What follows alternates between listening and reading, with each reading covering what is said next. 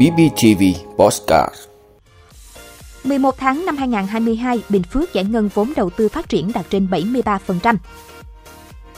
Chú trọng hoạt động phòng chống lao tại cộng đồng. Cơ hội xuất khẩu tổ yến sang Trung Quốc.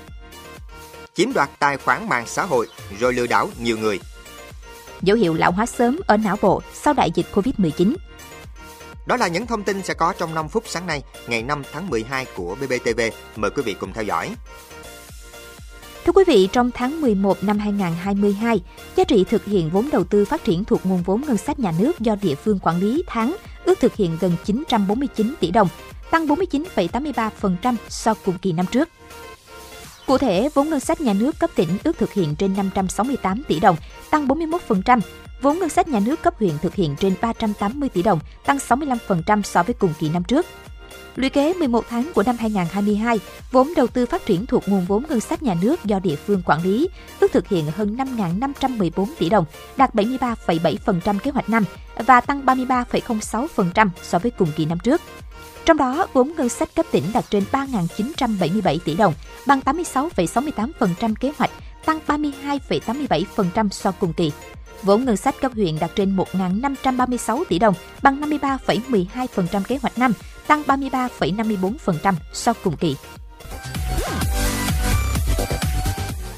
Thưa quý vị, thời gian qua, mặc dù phải tăng cường cho công tác phòng chống dịch Covid-19, song công tác phòng chống lao trên cả nước vẫn được chú trọng duy trì và đã đạt được những kết quả đáng khích lệ.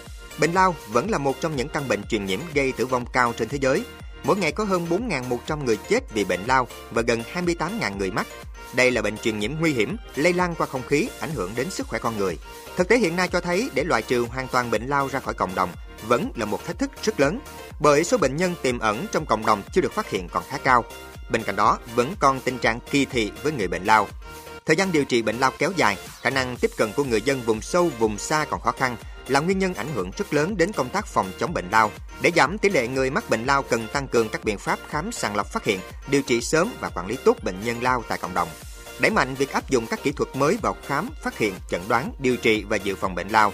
Các cơ quan, tổ chức người bệnh, người nhà người bệnh tham gia tích cực tuyên truyền về bệnh lao để mọi tầng lớp nhân dân hiểu và chủ động phòng chống bệnh lao. Người dân cũng cần nâng cao ý thức để cùng với ngành y tế đẩy mạnh công tác phòng chống bệnh lao nhằm bảo vệ sức khỏe bản thân, gia đình và cộng đồng. Thưa quý vị, sau 3 năm đàm phán, Nghị định thư xuất khẩu tổ yến chính ngạch sang Trung Quốc đã được ký kết, qua đó mở ra cơ hội thị trường tiềm năng cho ngành yến xào Việt Nam. Tuy nhiên, Việt Nam có tận dụng được cơ hội hay không và tận dụng như thế nào, điều này phụ thuộc rất lớn vào các địa phương cũng như doanh nghiệp sản xuất chế biến trong nước. Không thể phủ nhận việc xuất khẩu tổ yến chính ngạch sang thị trường Trung Quốc sẽ giúp tăng đầu ra cho sản phẩm, tạo động lực phát triển các mô hình nuôi chim yến, chế biến tổ yến tại các địa phương có lợi thế. Tuy nhiên, các doanh nghiệp yến xào Việt Nam cũng cần chuẩn bị kỹ lưỡng, phối hợp chặt chẽ với các cơ quan chuyên môn, các địa phương để đáp ứng yêu cầu từ thị trường Trung Quốc. Trung Quốc đánh giá Việt Nam có chất lượng tổ yến cao nhưng sản lượng hạn chế nên cần phải kiểm soát chặt về nguồn gốc, tránh bị trà trộn. Do đó, Yến xào Việt Nam cần phải khai báo các nhà yến cung cấp nguyên liệu. Nhà yến cần có mã số định danh, có chương trình giám sát dịch bệnh và thực hiện đăng ký xuất khẩu sang Trung Quốc theo quy định. Đây cũng chính là cách để thay đổi phương thức hoạt động ngành nghề yến xào trong nước.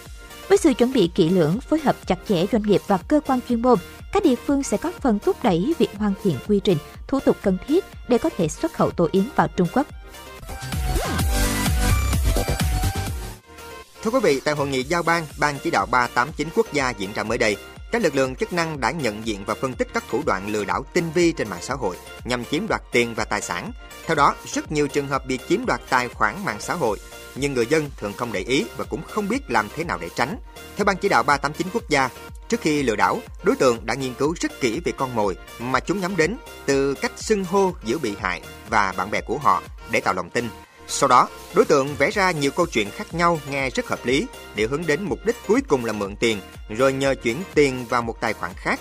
Đại tá Vũ Như Hà, Phó Cục trưởng Cục Cảnh sát điều tra tội phạm về tham nhũng kinh tế buôn lậu C03 Bộ Công an nhận định, khi các trường hợp bị chiếm đoạt tài khoản Facebook để lừa đảo là những người có uy tín, có tầm ảnh hưởng trong xã hội. Kẻ gian sẽ rất dễ dàng vay mượn tiền bạn bè, người quen của họ, vì người nổi tiếng khi có nhu cầu thì thường có rất nhiều người sẵn sàng giúp đỡ. Cơ quan chức năng khuyến cáo nếu người dân phát hiện tài khoản Facebook nhắn tin vay tiền đã bị hack thì cần thông báo ngay cho người thân, bạn bè và trình báo ngay cho cơ quan công an để có biện pháp xử lý, ngăn chặn kịp thời hành vi lừa đảo. Thưa quý vị, theo kết quả một nghiên cứu mới được công bố, não bộ những thanh thiếu niên từng mắc Covid-19 có những dấu hiệu lão hóa sớm và sức khỏe tâm thần của nhóm này cũng kém hơn. Nghiên cứu tiếp tục cho thấy những tác động và sức ép liên quan tới đại dịch đối với nhóm đối tượng trẻ tuổi. Kết quả nghiên cứu được đưa ra dựa trên việc so sánh hình ảnh chụp cộng hưởng từ của khoảng 160 thanh thiếu niên Mỹ được chia thành hai giai đoạn là trước đại dịch trong khoảng thời gian từ 2016-2019 và giai đoạn 2020-2022 khi đại dịch vẫn hoành hành nhưng các biện pháp phong tỏa đã được dỡ bỏ. Theo đó, sự thay đổi về cấu trúc vật lý hay tín hiệu lão hóa sớm của não bộ trong quá trình dậy thì như vỏ não mỏng đi, sự phát triển của đồi hải mã và chất xám xảy ra nhiều hơn ở những hình chụp của nhóm hậu phong tỏa. Bên cạnh đó, những người thuộc nhóm này cũng được ghi nhận gặp các vấn đề về sức khỏe tâm thần nhiều hơn và nghiêm trọng hơn.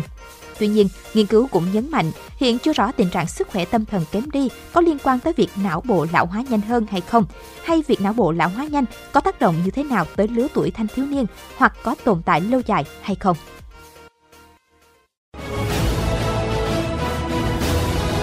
Ơn quý vị đã luôn ủng hộ các chương trình của Đài Phát thanh truyền hình và báo Bình Phước. Nếu có nhu cầu đăng thông tin quảng cáo ra vặt, quý khách hàng vui lòng liên hệ phòng dịch vụ quảng cáo phát hành số điện thoại 02713 887065.